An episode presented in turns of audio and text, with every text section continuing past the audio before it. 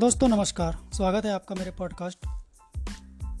दोस्तों आज का शीर्षक तो एथेनॉल के बारे में है, लेकिन सबसे पहले आपको एक दिलचस्प खबर सुनाते हैं कि कैसे एक युवती के हाथ से एक हज़ार सात सौ चौंतीस करोड़ की लॉटरी हाथ से निकल गई। ब्रिटेन की एक युवती के बैंक खाते में महज दो यूरो यानी एक सौ तिरसठ रुपये न होने से वह करोड़पति बनने से चूक गई। उन्नीस साल की रेचल कैनेडी अपने बॉयफ्रेंड लियाम मैक्रोहन के साथ कई हफ्तों से एक ही नंबर की लॉटरी खरीद रही थी। आखिरकार रेचल को अठारह दशमलव दो करोड़ पाउंड यानी एक हज़ार सात सौ चौंतीस करोड़ रुपए की लॉटरी लगी और उसने अपने भविष्य के सपने बुनने शुरू कर दिए। लेकिन उसके सारे सपने उस वक्त बिखर गए जब लॉटरी ऑफिस के अधिकारियों ने उसे बताया कि टिकट खरीदते समय उनके खाते में दो सौ चालीस यूरो होने चाहिए थे, लेकिन तब सिर्फ दो सौ अड़तीस यूरो ही थे। आइए आगे बढ़ते हैं अपने एथेनॉल के बारे में खबर के बारे में,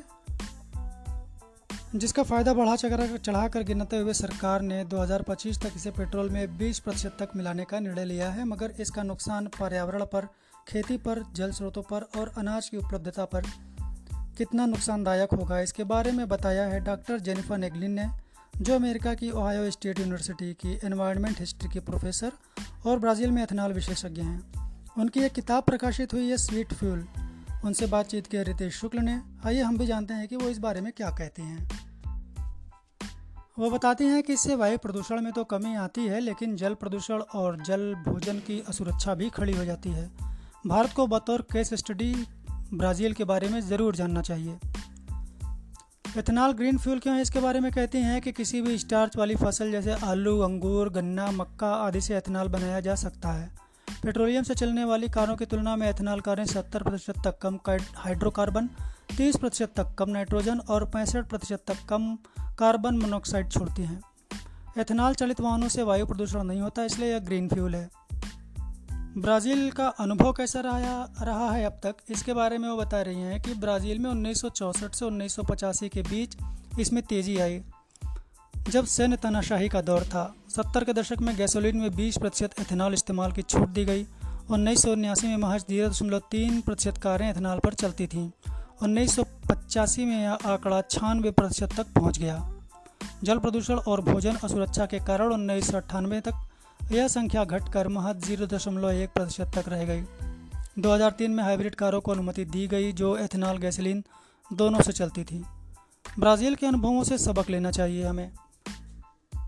एथेनॉल से समस्या क्या आती है, इस बारे में बताते हैं कि इसे बनाने की प्रक्रिया में जल प्रदूषण होता है। पानी कई गुना लगता है। फॉसिल फ्यूल से एक गीगा जल ईंधन की एक गीगा जूल ईंधन की तुलना में एथेनॉल से इतना ईंधन बनाने में अठहत्तर गुना पानी लगता है। एक लीटर एथेनॉल बनाने में दस से सोलह लीटर विषैला बाई प्रोडक्ट भी निकलता है। इसे जल स्रोतों में ही बहाया जाता है। उन्नीस सौ उन्यासी से उन्नीस सौ पचासी तक एथेनॉल का उत्पादन पचास करोड़ लीटर से एक हज़ार करोड़ लीटर सालाना हो गया। दिसंबर दो हज़ार इक्कीस तक वहाँ जल स्रोतों का स्तर अस्सी प्रतिशत तक घट गया। बीस साल में वहाँ सबसे भयंकर सूखा पड़ा, जो कि यहाँ भी हो सकता है। क्या इलेक्ट्रिक गाड़ियों को एथेनॉल के साथ हाइब्रिड करना उचित होगा, इस सवाल के जवाब में वो कहते हैं कि इंडिया स्पेंड की रिपोर्ट बताती है कि एक साल में एक हेक्टेयर जमीन पर लगे सोलर प्लांट से चार्ज कर ईवी कार जितना रास्ता तय करेगी, उतना रास्ता एथेनॉल से तय करने में एक सौ सत्तासी हेक्टेयर ज़मीन लगेगी। जल भोजन असुरक्षा, जल प्रदूषण अलग, आप खुद तय कर लीजिए। उनसे सवाल किया गया कि ब्राज़ील में तो काफ़ी जंगल बचे हैं। उत्तर में उन्होंने कहा कि ब्राज़ील के उत्तर में अमेज़न और दक्षिण में अटलांटिक जंगल हैं। गन्ना आधारित एथेनॉल उत्पादन में अटलांटिक का पचासी प्रतिशत हिस्सा नष्ट हो चुका है। सत्रह राज्यों में से चार में नब्बे प्रतिशत तक जंगल नष्ट हो चुका है और गन्ने ने अन्य फसलों की जगह ले ली। इसलिए उन फसलों के लिए जगह बनाने के लिए अमेज़न जंगल की कटाई तेज़ हो गई है। इस कटाई से ब्राज़ील की आबो हवा में सालाना एक करोड़ टन कार्बन डाइऑक्साइड घुल रही है, यानी जल के साथ वायु प्रदूषण और गर्मी में इजाफा भी हो रहा है। और कहीं इसका संबंध मैं समझता हूँ कि बार बार अमेज़न के जंगलों में लगने वाली आग से तो नहीं है। चलिए, इनकी बात तो यहीं ख़त्म होती है। और इसी के साथ ही अमेरिका से गर्मी के रिकॉर्ड की एक खबर है कि अमेरिका के उत्तरी मैदानों से लेकर दक्षिण पूर्व तक एक दर्जन से अधिक राज्यों में रह रहे ढाई करोड़ निवासी शनिवार से भीषण गर्मी की चेतावनी के साए में जी रहे हैं। सी एन एन के अनुसार इन क्षेत्रों में अधिकतम तापमान नब्बे डिग्री तक पहुंच जाएगा और इस गर्मी का तापमान बढ़कर तीन अंकों को छू सकता है। और भारत में तो पैंतालीस से पचास के बीच अब चल ही रहा है। कैसे वो झेलते हैं अमेरिका में और भारत वाले किस तरह से झेलेंगे, ये सोच के ही हालत ख़राब हो जा रही है। गर्मी की यह लहर पिछले एक हफ्ते एक और रिकॉर्ड तोड़ गर्मी की लहर के बाद आई है, जिसने इस क्षेत्र के इलाकों को बुरी तरह प्रभावित किया है। यह अनुमान लगाया गया है कि नेब्रास्का के लिंकन से लेकर नॉर्थ डकोटा के फार्गो तक के क्षेत्रों में सप्ताह के अंत तक तापमान तीन अंकों तक पहुंच जाएगा।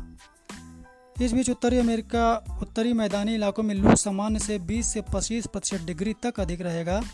सी एन एन ने बताया कि लू का केंद्र वर्तमान में उत्तरी मैदानों पर स्थित है और यह पूर्व की ओर, मध्य पश्चिम और दक्षिण की ओर बढ़ेगा, जो एक और रिकॉर्ड तोड़ सप्ताह साबित करेगा।